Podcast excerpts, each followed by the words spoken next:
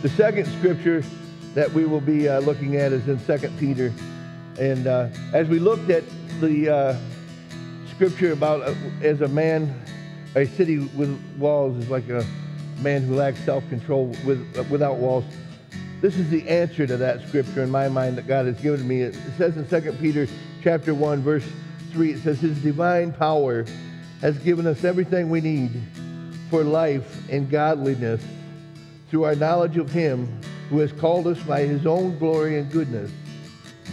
Through these, He has given us His very great and precious promises, so that through them you may participate.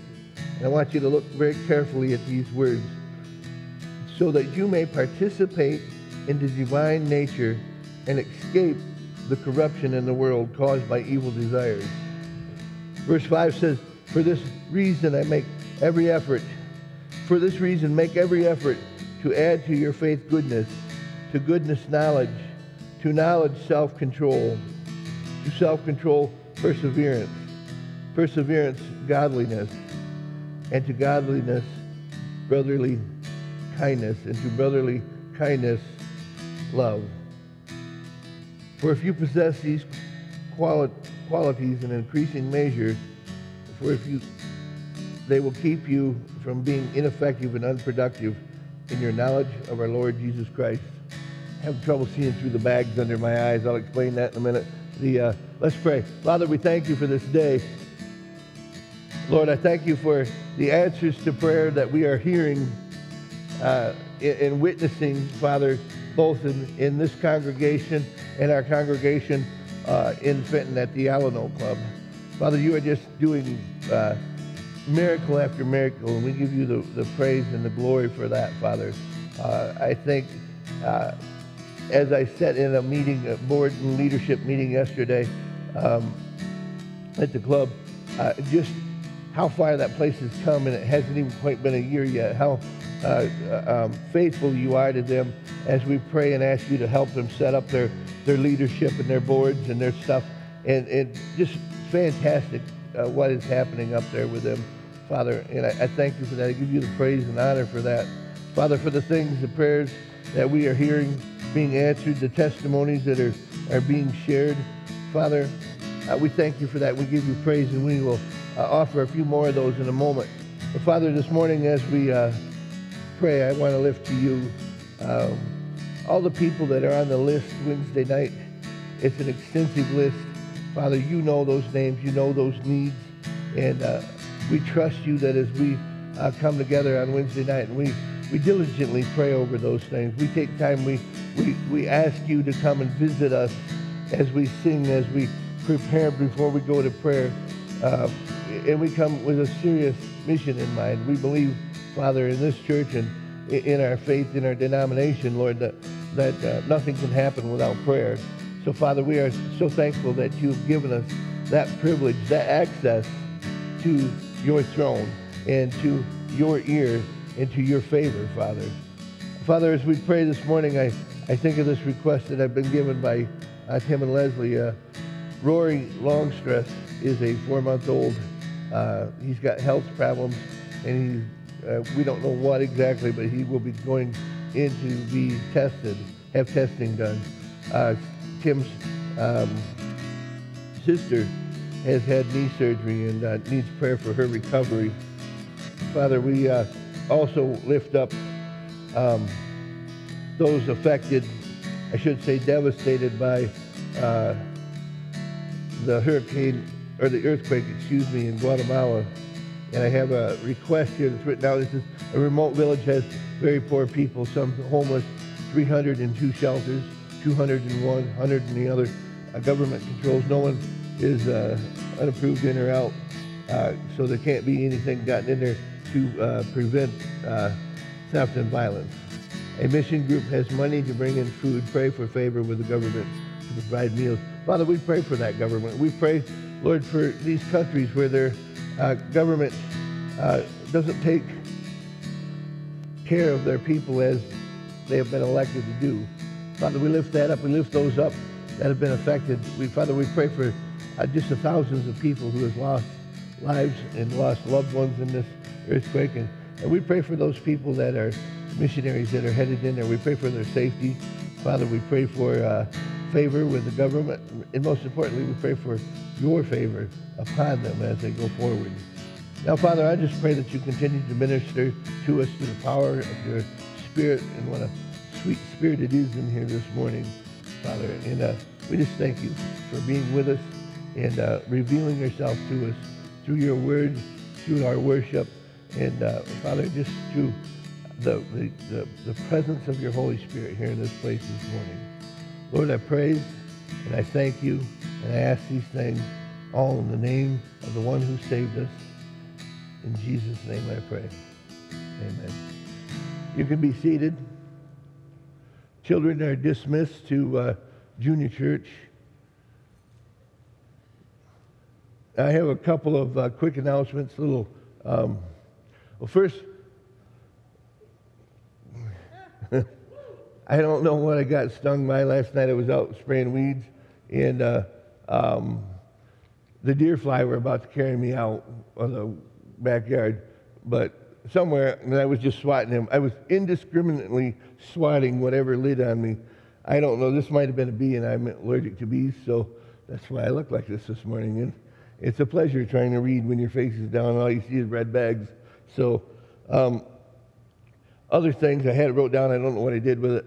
Uh, pray for. We have some upcoming things I'd like you to pray for. Our VBS, of course. Continue to pray for that. I was in a leadership meeting with uh, the board and uh, the membership yesterday at the club, and uh, they're excited about doing another harvest dinner.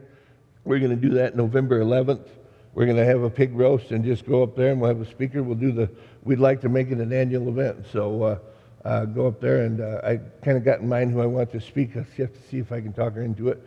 Uh, maybe we'll have a female this this year for a little equal opportunity. So she's got quite a story. She's um, so pray for that. That will be on uh, November 11th. I'll have to remind me to tell everybody because we made that decision yesterday. Um, also, Trunk or Treat is coming up. They're excited about that. Tracy, they uh, they're waiting for you and Nikki to tell them what we're doing. So with the Trunk or Treat and how that's because they kind of your name come up, and I said, yeah, she'll be glad to call in. Thank you. You're welcome. I said we'll figure it out. Now, another thing that I wanted to mention before she sits down or hurts somebody in the congregation. She's not hearing me yet. You are you? I should have known. But a couple things. Today is Don's birthday. Should we all say happy birthday? Uh, more importantly, though, um, if Don and Don would stand up. This is the first time we've had Mr. and Mrs. Scholes in our uh, church together. You can sit. Well, hold on, Don. You got to stand up. See that shirt, hon? I like that thing. I was in the store a few years ago trying to buy a shirt like that. Don, I was picking them out. My nieces caught me in there. I think it was Maddie and uh, Amber. They were together, and they're like, "Uncle Tony, what are you doing?" And I'm like, you can't wear that on, they call it an intervention. I says, so I applaud you, darn, because I love that shirt. I would, I just got to sneak around to get them because, um, anyways. Uh, how about a testimony? You got a microphone? Yes, you do. I know Gay has a testimony she wanted to share last week, and she saved it because we got kind of long. But uh, uh, if you would, you got to stand up. Okay. Okay. Um, I wanted to uh, testify to the effectiveness of the Wednesday night prayer group. Mm-hmm. Uh, we've been doing this obviously since before I was a member here. Anyway, um, I have a granddaughter who lives in Indiana and she has a master's degree in writing. She's a graduate of Spring Arbor and she'd had a job and she'd lost it for one reason or another and she was looking for another job we kind of had her often on the prayer list during the late fall and winter. Then, uh, probably about February, she was very intense. She'd ha- heard about a new job that she was really interested in having, and she had a job interview coming up. So we put it back on the prayer list and we began to pray for it. She had the job interview, and she was one of three potential people. And she wanted us to pray, so we prayed again. Well, I think it was two weeks ago Wednesday, we prayed again. She got the job on Thursday. So praise God. Those Wednesday night prayers are answered. I would encourage as many people as possible come Wednesday night and pray. It's very effective. Amen. God bless you. Anybody else want to share a testimony?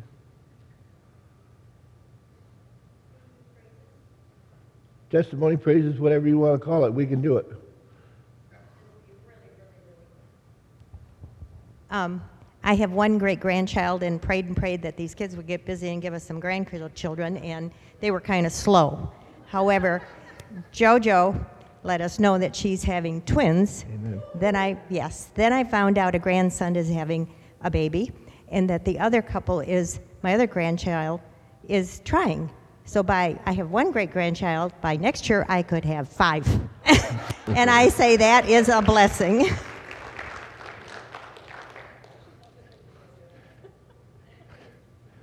I'm just not sure how romantic it is to have grandma tell you that you need to get it on so we can have some kids. Let's go. It seems to be working though, right? So, When Dawn had her wedding, I came out and I was heading toward the hall. And a man came up to me and he says, I don't know how to get there. I said, You follow me and we'll get there. And he says, I like the church in everything. Well, I was eating and God told me to give him a card. amen. Before he came over, he says, Thank you. You never know what you can do, even with kids. Amen. That's right. I have. I have one. Amen. His grandson. We look a lot alike, so I think I get my height from you. So I'll share one more before I go. You can sit down, Mitchell, if you'd like, or you can stand up if you like, whatever you can. Yeah, I'd like that actually to see that. You know, um, the river dance. Can you do that? That no. I bet you could do the worm. Was that the worm? The what is that one? Um, I had lunch with Superintendent uh, Button Friday, and uh, this is just another, it's a praise for all of us and what God is doing in our, our church. He comes down uh, to Vic Canterbury to get his car serviced for the conference car, and I always pick him up and he takes me out to lunch. So it's, um, and we talk, and he, he wanted to, uh, uh, he just always asks me, he calls me probably every couple, three weeks and asks for good news. And I asked him yesterday, I said, Is that when you're having a bad week, you call? And he said, A lot of times, yeah. And he said, I'm dealing with a lot of stuff. So he said, I always get a good report out of you and what your church is doing. So uh, I took him around to, uh, we went through uh, the Fenton building and um, the benchmark up there. And then we come down here and looked at the sign. And, and we had a lot of uh, discussion over how things are going. And uh, he just is uh, ecstatic. He just he, he- just told me how proud he is of our church and uh, how far we've come and what we're doing and and um, some of the things. Uh, uh, you know, I told him and he's. I said it's if you meet me and well, he knows me, and if you meet our leader up there, Bob, I said you look at us two together and you realize it's all God because these two couldn't figure this out on their own, and uh, it's and we don't try to take any credit for that, but. Um, it, it's, it's just it's cool because I also have uh, I have this week I've had another pastor call to see how we went about uh, doing the DBA and those type of things. Uh, uh, the conference office is asking us questions about you know how did you guys do this? What's the, the ups and downs of it? So so it's uh, pretty.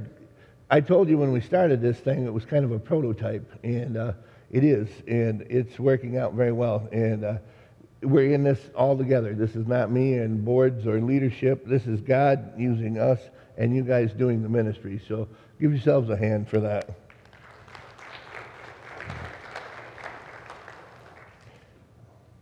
It's pretty cool, though. He, uh, he did remind me, uh, he said, Well, I call you, he said, um, I always call you for the good news. And he says, It's, how did he say? When he calls me, the first time I met him over the phone, I, I hadn't met him yet. He called me and he wanted to meet me when he took over the superintendency. This is how far I've come with Super, uh, Brad.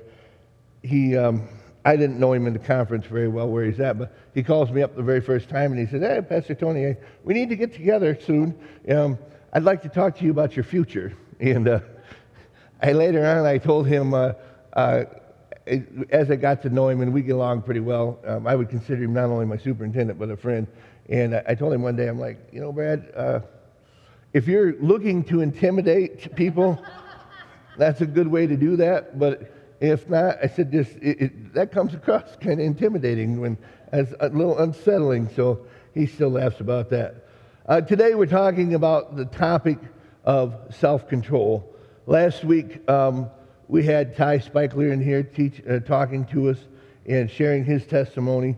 Um, oh, one other quick thing that I wanted to say this, uh, uh tonight. Um, this is kind of cool.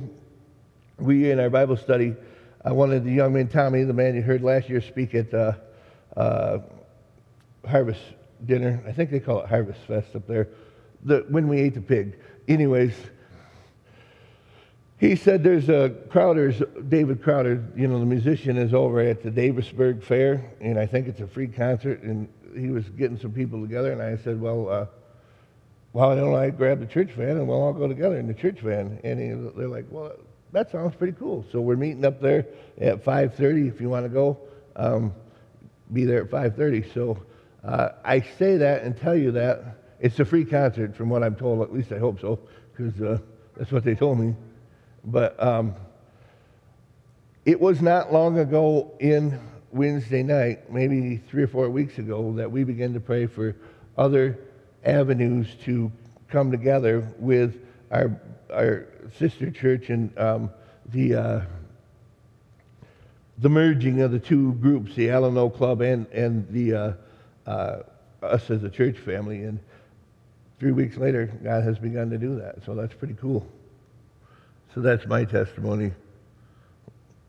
Hold on, I gotta see if I can aggravate this a little more and maybe it'll just swell shut. That's better than the last time I got stung by bees.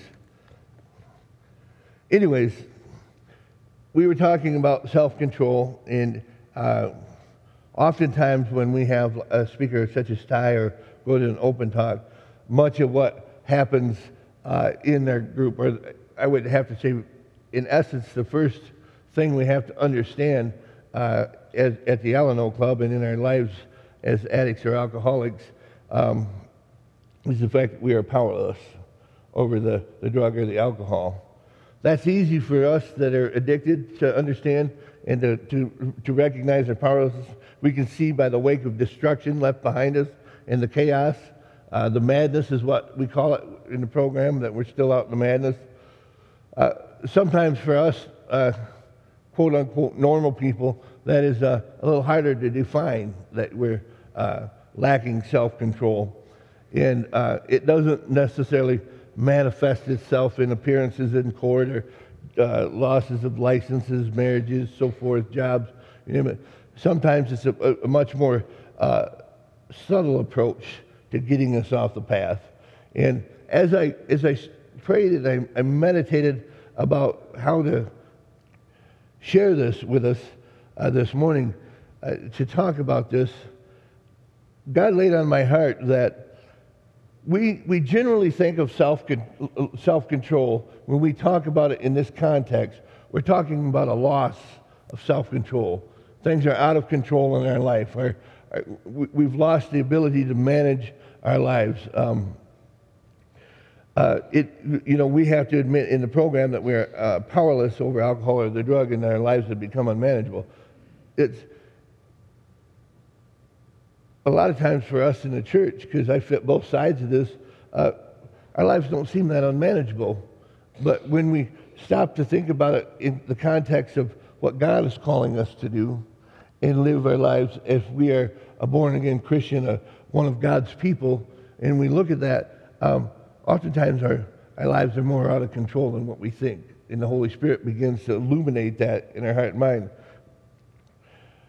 The second thing that, that God laid on my heart is the fact that when we talk about the, the self control, we speak about a loss of, as I just said.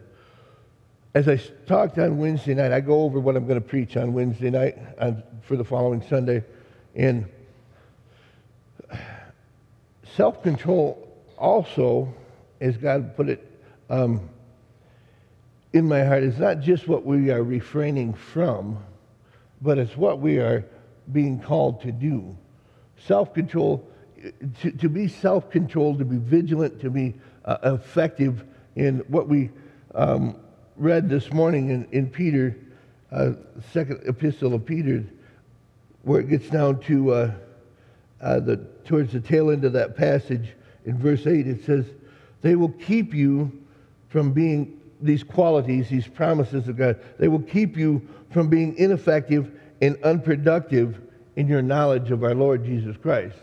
When I see some of these words in here and, some of the, the way that they're being directed towards us, um, I think we often, as Christians, think that it's a, it, it is a, a suggestion by God that we be productive and effective in our lives for Christ. I don't, well, I can tell you uh, for certain, God doesn't usually suggest things. He brings them in forms of a command. He might draw you with the Holy Spirit before you're saved, suggest that you need a Savior in your life and those type of things. But when you come to a, a, a, a fruition or a knowledge of Christ through salvation, um, there becomes a point where He, he is um, calling you to be obedient. Or as we talked about in our study, cooperate with him. And uh, we talked Thursday night. At first, we had a discussion in our Bible study about the word cooperating with God. And because I'm used to the obedient, the just straightforward. For some of us outside of the church, cooperation with what God is trying to do, that's actually, as I prayed over that and meditated over that, that's a pretty good definition. That was a good one, John. I, take, I told you I'd preach. It is cooperating when God steps into our lives and we ask Him to become our Savior, He begins to, to call us to do things. And part of being self controlled is being willing to move forward in what God is calling us to do. I think of it a lot as working out, staying in shape. Obviously, you can see that I'm very attuned to that, and I do a good job of uh, exercising, working out. Um, the uh, Hey, that ice cream gets really hard when it's in the freezer too long. So you got to work at it to get it out of there. The, uh, but if we do desire to get in shape, or those that I do see that run and jog and, and, and eat right and do those things, part of staying in shape, part of staying healthy is self control. It's not necessarily what we refrain from or that we don't do, because that's often what we list as, as Christians. We have a list of, of things we don't do because they're, they're not what in God's commands. But many times with that list, we skip over the things that God is calling us to do. To do ministry. That's a lie. Think of Abraham and Isaac for just a moment. That keeps running around in my mind. Abraham was a friend of God. That's what the word tells us. He was doing everything he was supposed to do. God tested him by telling him to sacrifice Isaac. Now, think about self control in this manner and form. Think about how you would have to prepare yourself to take your first and your son given to you at a very old age. I know he had Ishmael, but uh, Isaac was the gift of God that he gave uh, him and Sarah. Now he's told you need to go to the Mount, I think it was Mount Horeb, if I remember right. Place the boy on an altar and sacrifice him to me. Now, who in here has that kind of self control to do that, to move forward? Probably very few of us. I often say it depends what day it is. I might, you know, uh, how kids have been. It might be easier on some days than other. It'd be like, you just want one or you want two? Because I got them. But, but in, in seriousness, think of that. He didn't make, he had done nothing wrong. There was no lack. He, he, was, he had God's favor upon him. God asked him to, to take one step further sacrifice your son. As we know, he didn't have to sacrifice him, but God was testing him to know that he loved his God, that he would be faithful to his God. Self control often takes the form of being able to do what God is calling us to do. And this is where a lot of us struggle. Because God doesn't generally call us to do easy things. Amen? Generally, if it's easy and we can perform it ourselves, it's most likely not God. Because God does things in a manner so that He receives the glory for it. Because when He receives the glory, it draws men to Him. And that way, men and women, and when I say men, I mean mankind, humanity. Um, but when He receives the glory, people don't come to church on a Wednesday night and pray because we're getting things right, the 10 or 12 of us here. We don't, the, the Spirit, we, we had a wonderful service this Wednesday. And you can show up after work. There's, I show up, I've been do, I do some of my summer stuff, helping the boys out. I show up and um, I'm not as nearly as smelling as well as I do right now and, and as well kept. You know, my hair might be out of place, but, um, but we show up and it doesn't matter because we're here for the express purpose. I point here because this is the side we come. We show up to pray for the concerns of the church and pray for the Sunday service. That's a big reason why the Spirit is so rich and thick in here. It's because we're asking God for it in advance. And He visits us in Wednesday night. But because in, in is it easy to make an excuse not to be here on Wednesday night? Very easy. At times, I miss. Mine are usually pretty good excuses because I like Wednesday night and I come.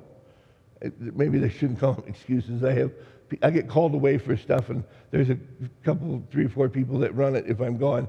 But I miss it when I'm not there because I know God's going to move out of that meeting. That's where He's moving at and where prayers are being answered. But for us, and I really this wasn't in my notes, and I'm not I'm not trying to sell you on Wednesday night that that uh, I want the Holy Spirit to do that. I, you should come. I'll just tell you as your pastor, you want things to happen in your life, you should be here praying about it, showing God that you're serious about it. But if you don't want to, I know people say, "Well, I can pray at home, Pastor." And I, yeah, I understand all that. I do that too. But there's something about a corporate prayer, God's people coming together and for the express purpose of, of change. That's what we're here. We're praying to change things. But it takes self control. When the clock hits six and you're busy doing something and you know that seven o'clock is coming, that the prayers meeting's going to start, and I'm just using this, or Sunday morning, you know at 10:30 we're going to be in here worshiping God, and how easy it is not to come to either one of those things, it's fairly easy to convince ourselves that, well, this is the only day I can sleep in, or, or this is my day off, or, or whatever. And, I, I'm, not, I'm not trying to beat you up right now, but if the Holy Spirit is doing that, then you better listen to Him. But it takes self control to say, all right, it's six, I got to get cleaned up and go to prayer meeting. That's part of being a Christian, is being able. In, in Romans, it says, uh, Paul is telling us in Romans 12:1, he says, Therefore I urge you, brothers and sisters, in view of God's mercy, to offer your bodies as a living sacrifice, holy and pleasing to God. This is your true and proper worship. When we think about that, it takes self control to offer ourselves as God. That's not a one time thing, that's a daily thing. When we wake up in the morning, we should be offering us, God, wherever you need me today, whoever you put in front of me today. Show me who I should speak to, who I should witness to. And it's not always just the word, preaching the word to them or telling them something. It might simply be giving somebody a hug that needs a hug. Because there's not a lot of love in this world, to be honest with you. There's a lot of hate, there's a lot of anger, there's a lot of carrying on. There's not a lot of people giving out free hugs. Amen? it might be just simply opening the door so that somebody being polite to a person, doing a random act of kindness, but being self controlled enough to ask yourself in the morning, ask God in the morning, put somebody in front of me. I ask that all the time because once you get a, a, part of this, and I'm just telling you because I'm not trying to boast, um, I'm just telling you what God has done in my heart. It's much more exciting to me to have people around to minister to than to be sitting in my office with nothing to do but write sermons and preach the same old stuff every week that's falling on deaf ears, which I don't preach the same stuff every week. matter of fact, I've never preached the same sermon twice yet. So, and even when I tried, they were different.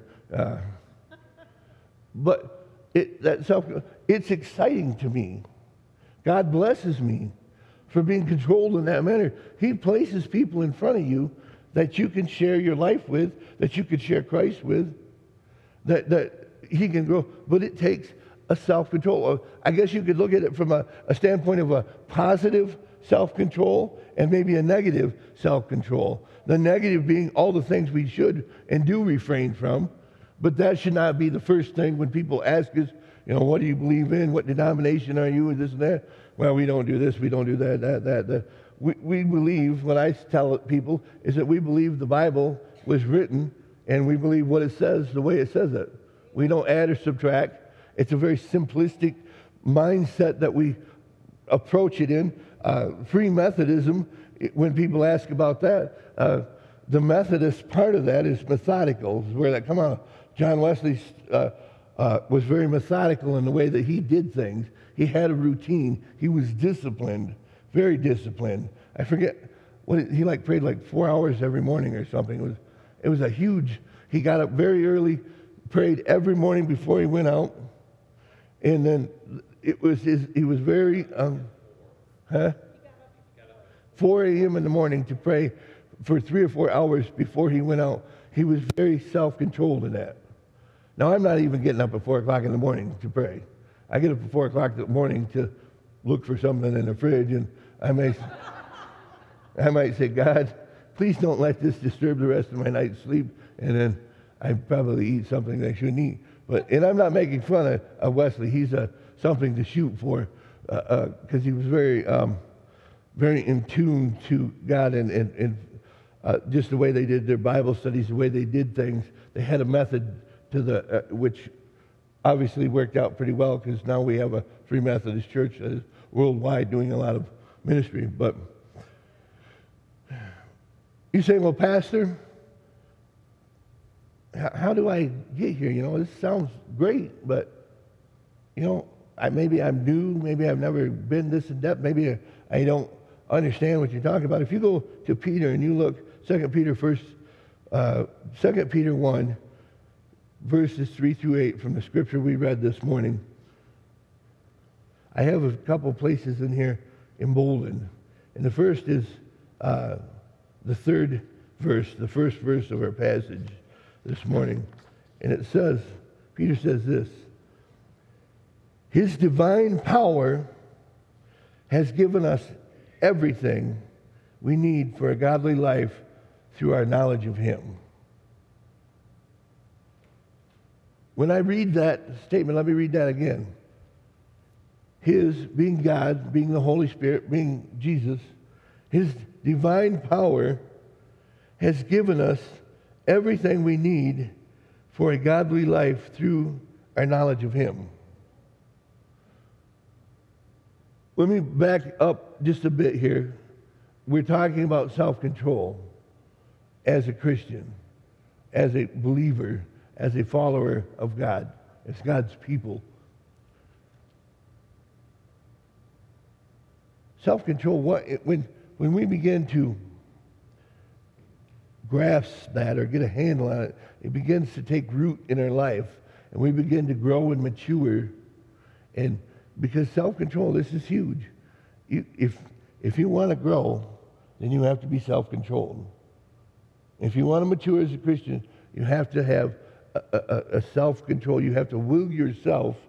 God will do it, help you with His Spirit. But in your heart and in your flesh, you've got to will yourself to be in the places, in the Word, in prayer, in study, in church, wherever, in service. I will tell you this um, one of the greatest places you will learn and grow closer to God and mature is in service to God, doing what He's calling you to do. You won't grow too much just sitting in a pew every week. That's great that you're here. I love you. Stay in the pew. Bring some more people because we got empty spots. But you won't grow and become. I want to be, personally, I want to be dynamic for God. I want to be effective for God, productive for God. Not because I want to tell everybody about it, because I love the way it feels. I've talked to uh, uh, some of my mentors and people around. Is it wrong for me? It, it's almost a euphoric high to, to be in the presence of the Holy Spirit. I long for that. I used to travel and preach in churches where the, and once I would run into places where the Holy Spirit hadn't been there. He might, I know God is everywhere, but he hadn't bothered to come in and sit down in a long time. And I don't know how people survived in that church. We have churches like that. I want to have a dynamic personality that reaches people for the kingdom because I like the blessing that God places in my life. I like the feeling of being uh, poured over by the Holy Spirit.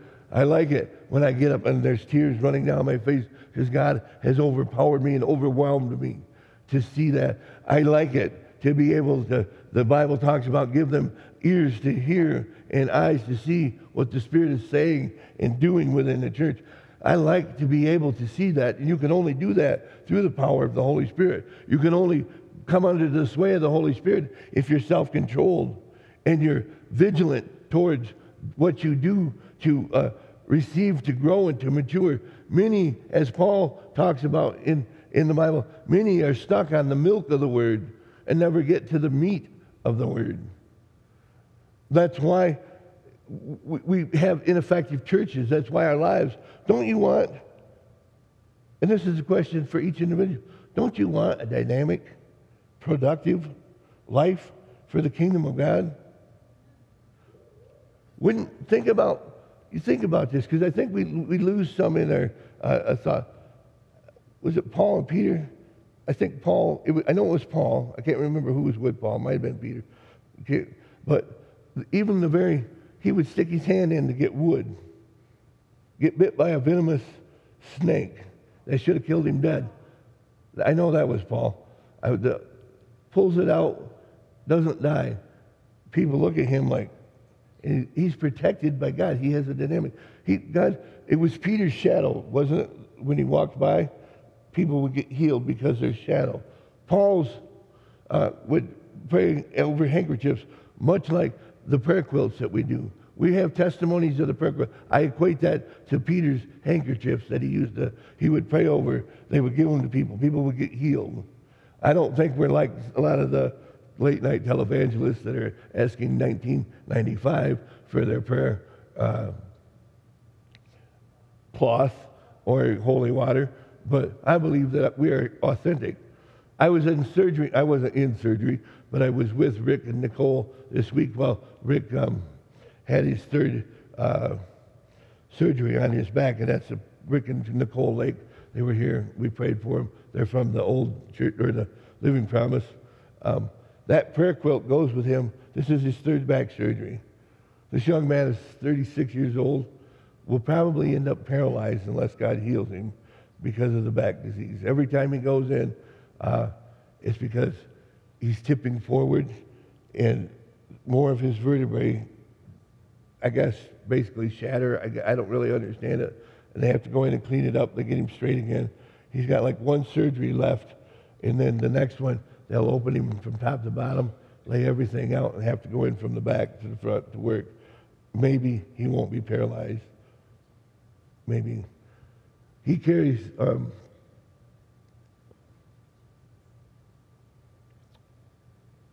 that prayer quilt every time he goes. He goes in covered up in it, and he comes out covered up in it. I did tell him that you ladies would fix it because he's wore a couple of the corners off on it. So I'll be bringing one for repair. But he's diligent. He's self controlled. He believes in prayer. And he's got a tremendous attitude for a 36 year old man that might end up paralyzed before he's 40. He trusts God.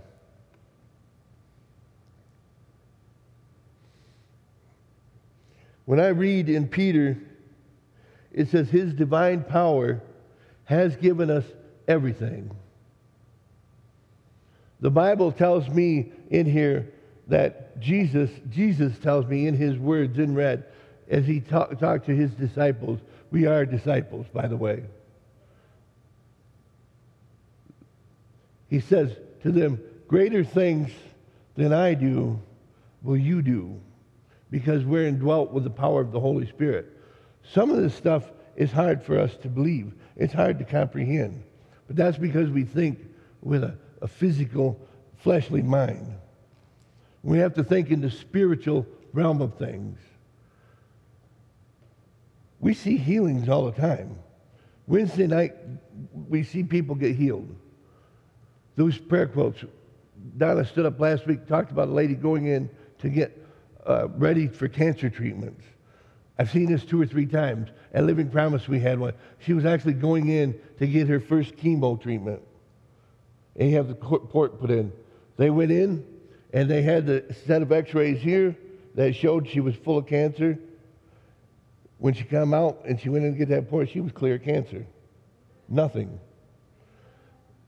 donna testified to that now we can as human beings and in our fleshly mind uncontrolled fleshly minds we can convince ourselves that well maybe that was a mistake or maybe something else happened that's what, what sometimes happens in here, I believe we're pretty good. We see enough healings and stuff that we understand this is God at work.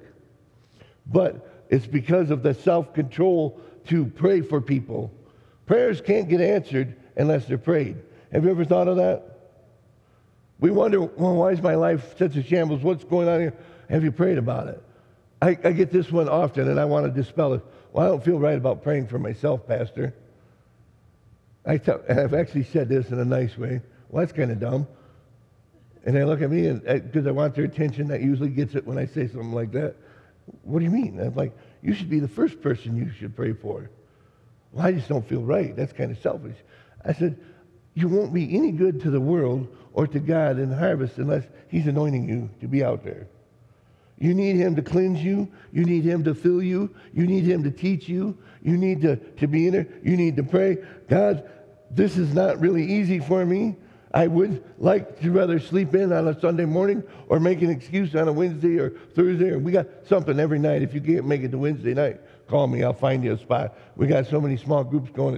It's, it's you can't miss somewhere. I can fit one in on you. So, but we should be, we should be self controlled. I'm not talking about going in and asking for Mercedes Benz and a bigger house or whatever, new Harley or, or new guns or boat, whatever that. I'm talking about God use me type of a prayer. God cleanse me type of a prayer. I pray big prayers because I want to see big things done. I want it increases my faith. When I got here to pastor, I began, and then when I took uh, Fenton when I got here, I began to go drive around the school and pray the prayer of Jabez. I think that's Chronicles 9, if I'm not mistaken. And it talks about Jabez was found honor in God's sight. And he asked for uh, four things. I probably can't remember them all right now. Um, he asked for more territory. He asked that uh, he might not sin and do any, do any harm to uh, other people. I know I'm missing one right now. I didn't study this one. But uh, the one that I pray is I, I drive through school and I say, God, I want this school for you, for your kingdom. I want these kids. I want to affect this place. I drive through trailer, mobile home parks, excuse me, mobile home parks. God, I would like this too for your glory, for your honor, for the souls of these people. I drive in the one down on 59. Then I go out and pray in the parking lot. I took a while to do that when I don't know why that took so long to dawn on me. I did it at Fenton, went through each parking space, dropped a couple drops of, of anointing oil, and prayed. And th- there's another self control thing that wasn't easy for me. You know how people look at you when you're out in the parking lot praying in the middle of the day, dropping oil in each parking spot, moving and praying and praying and praying? They're used to me up there now, but the, uh, or when God called me to, to, I marched around the church barefoot in the middle of wintertime. That gets some looks. But I don't care. Don't worry. Generally, when you're barefoot in like 10 degree weather, marching around praying, they don't usually stop you to talk to you because you might end up, they, are like, this dude is whack. I mean, we'll just, maybe we'll call the insane asylum and send them out. But when you do that, but that takes self control. I didn't want to do that stuff. I'm like, let me say, I'm like, God, are you sure? Because I'm going to look kind of goofy right here in the middle of town doing all this. But he said, This is what I want. And it worked. That place is filled with people. We have favor in the city. The people in the surrounding communities that I drove through and prayed for are coming.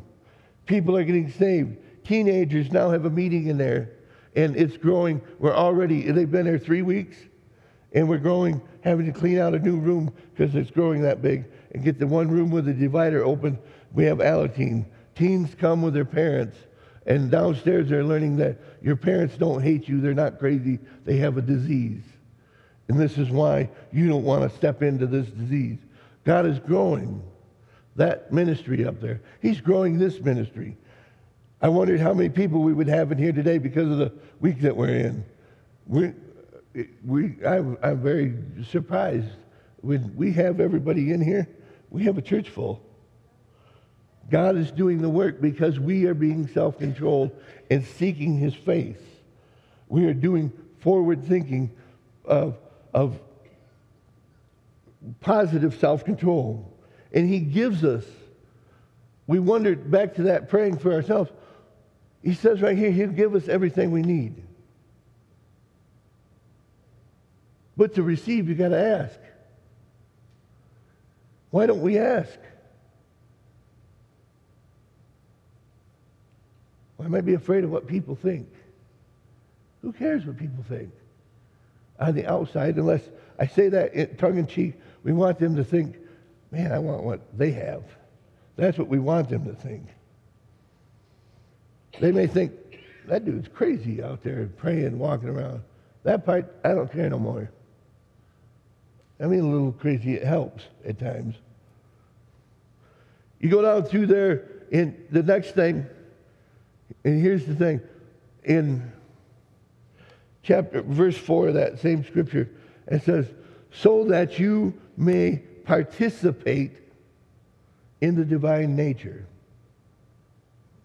Once again i don't see peter saying maybe if you feel like it if you if you would like it'd be nice if you could participate in the divine nature. What is the divine nature I believe the minute you, we are already a part of the kingdom of God. The kingdom of God, we pray the prayer the Lord's Prayer on earth as it is in heaven, or on earth as it is in heaven. That signifies the kingdom of God is existent on earth. We are a part of the kingdom of heaven, the kingdom of God. We are God's people here on earth. We are, maybe you could look at us like a, like a battalion of soldiers left here, go and evangelize the world, so to speak. And when we're done with this whole campaign thing and I come back to receive the church, I'll take you home to heaven. We don't really belong to this world no more. Once we receive Christ, we belong in the kingdom of heaven. And we become a part of that. We become a soldier in the kingdom of God's army. But we live like, well, I, have just got a reservation to heaven. If you got a reservation, you're not thinking right. You have a place in heaven. There is a spiritual kingdom here on earth that we are working and building so that when we get to heaven, all those mansions Jesus went to prepare for us have occupancy, I, I want residence in them. Occupants, occupants.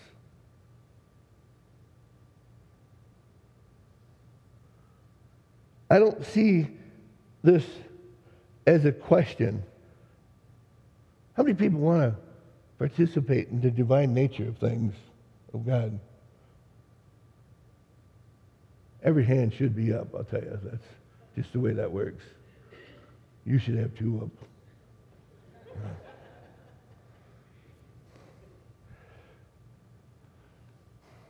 Isn't that where you want to live? In God's presence? If you're not living or wanting to live in the divine nature, be a part of what God is doing, turn on the news.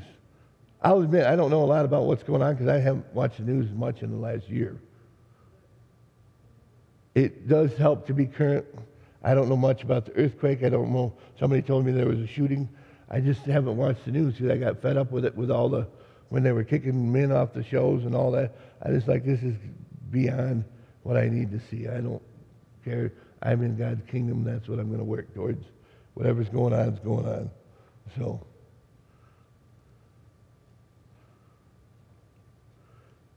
For if you possess these qualities, the final verse, in increasing measure, don't just get them once and that's it. They grow. I don't care how long you've been sitting in this church or a church, anywhere, there's still room to grow. God is always teaching us. I get to do and be a part of some pretty cool things. And I will be very honest with you, the more faith that He instills, to, the, the, the faith, my faith has grown tenfold, maybe a hundredfold since I came back to this church and, and did the things that God is asking us to do and led us to do. Um, and the more I grow, the more I understand how big God is, how much more there is. The more I grow and mature, the more I realize, well, I don't really know that much because he's pretty, pretty awesome. He's got things that he still blindsides me once in a while. Like, man, I didn't see that coming. That was pretty cool. The, the more you think you know when you really know something, the more you understand how sovereign and holy God is.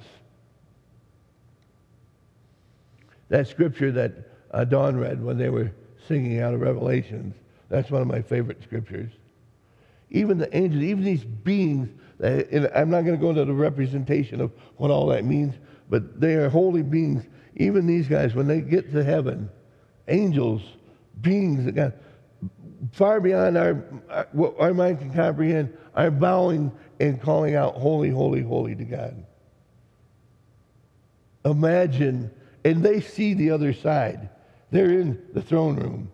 We're still here. Imagine what's left for us to discover, no matter how far we've grown, to what we can see. There are no limits to God. God has no limits.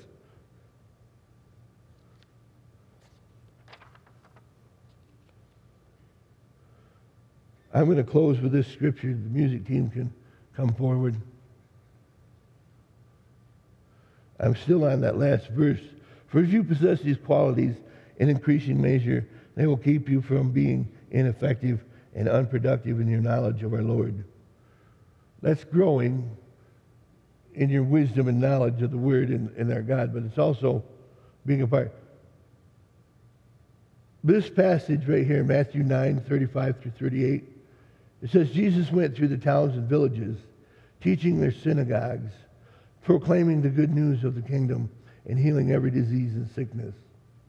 When he saw the crowds, he had compassion on them, because they were harassed and helpless, like sheep without a shepherd.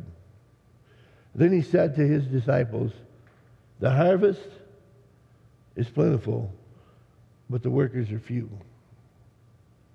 Ask the Lord of the harvest, therefore, to send out workers into the field. When I read this, this tells me that there's not a shortage of people that want to receive Christ.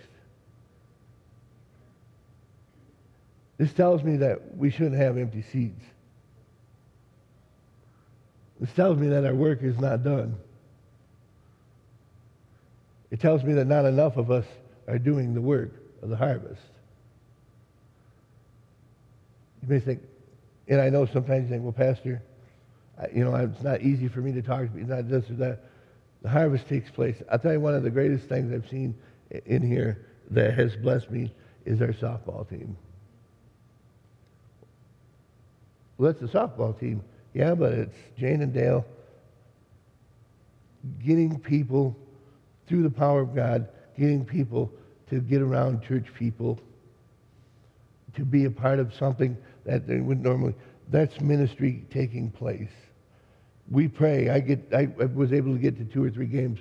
They asked me to pray. That's something they probably don't do. I know they pray when I'm not there. That's something. There's a camaraderie that we pray about those things. Is the Holy Spirit's working in there. Last week was a, a tremendous service for them to experience. Tremendous service. And I didn't even speak much, a little bit at the end. But God used Ty to speak to them. I heard when I went back to the, to the back, I was, well, what a beautiful service that was. We go here, but man, we've never seen anything like that.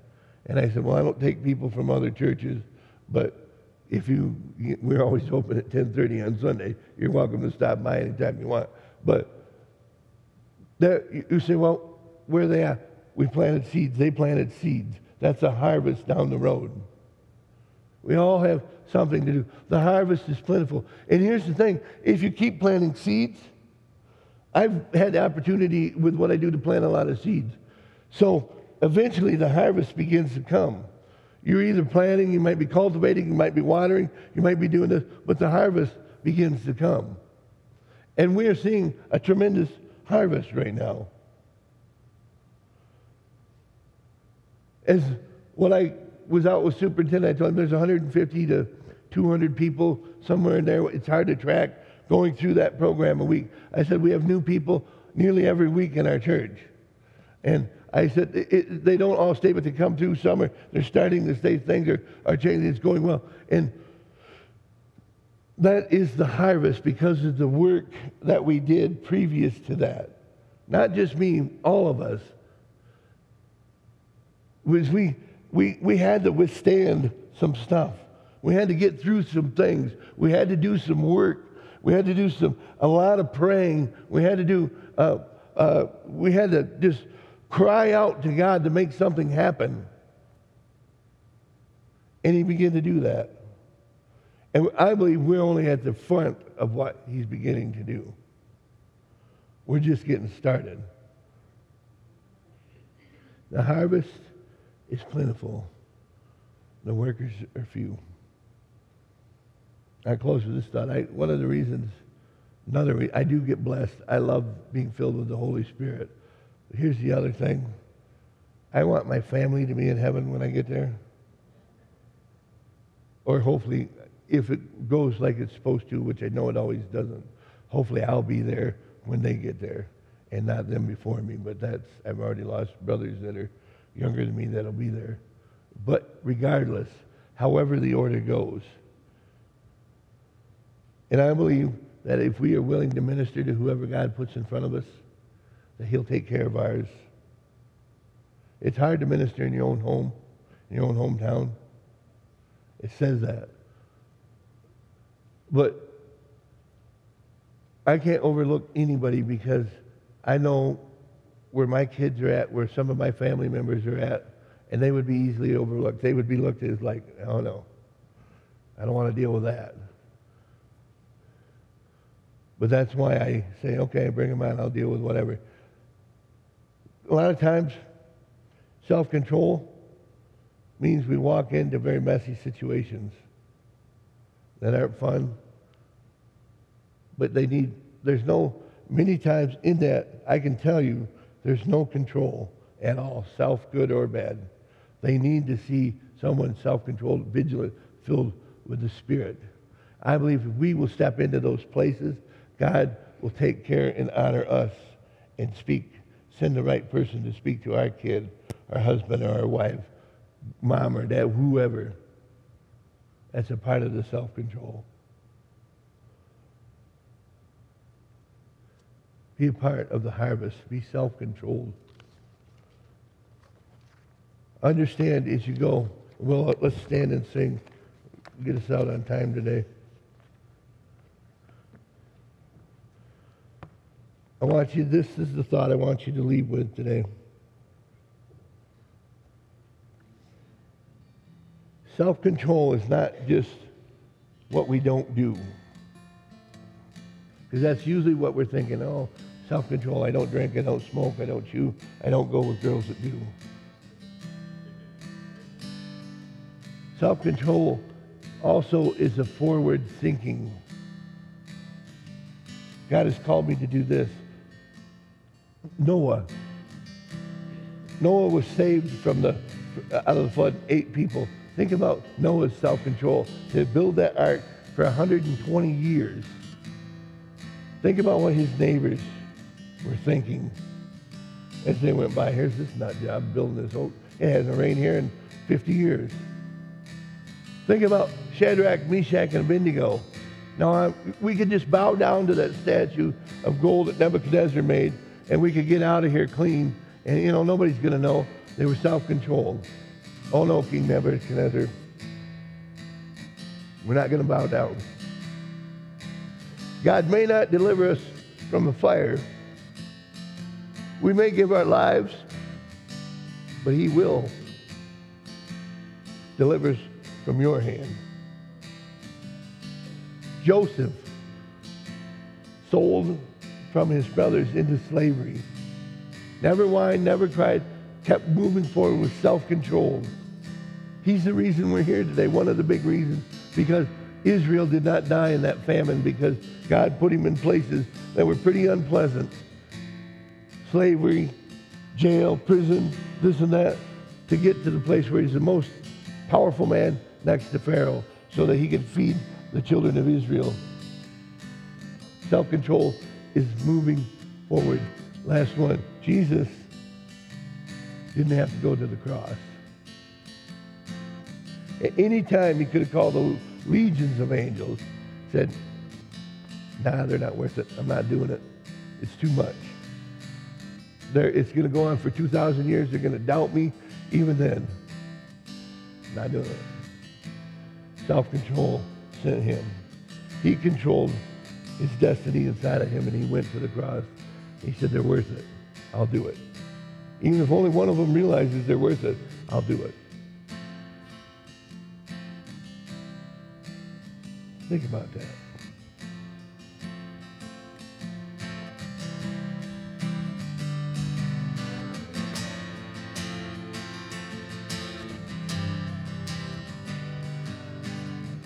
Pray. Father in heaven, I thank you for this message that you've given us today. I thank you for this entire series as we've took time and examined each of the characteristics that are the fruit of the Spirit, the work that you're doing inside of us through the power of your Holy Spirit.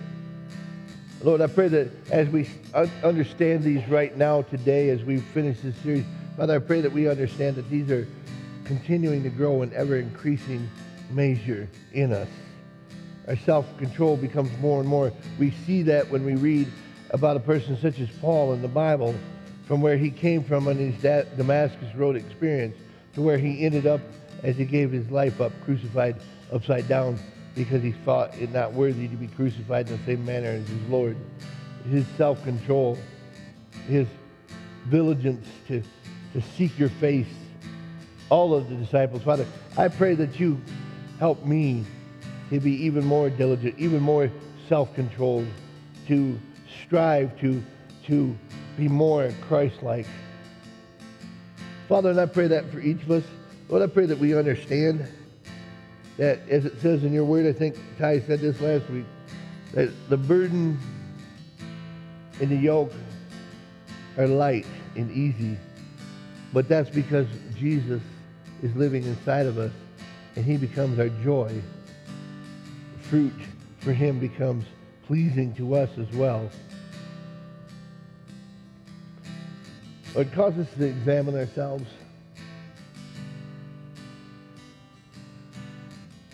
Are we participating in your divine nature?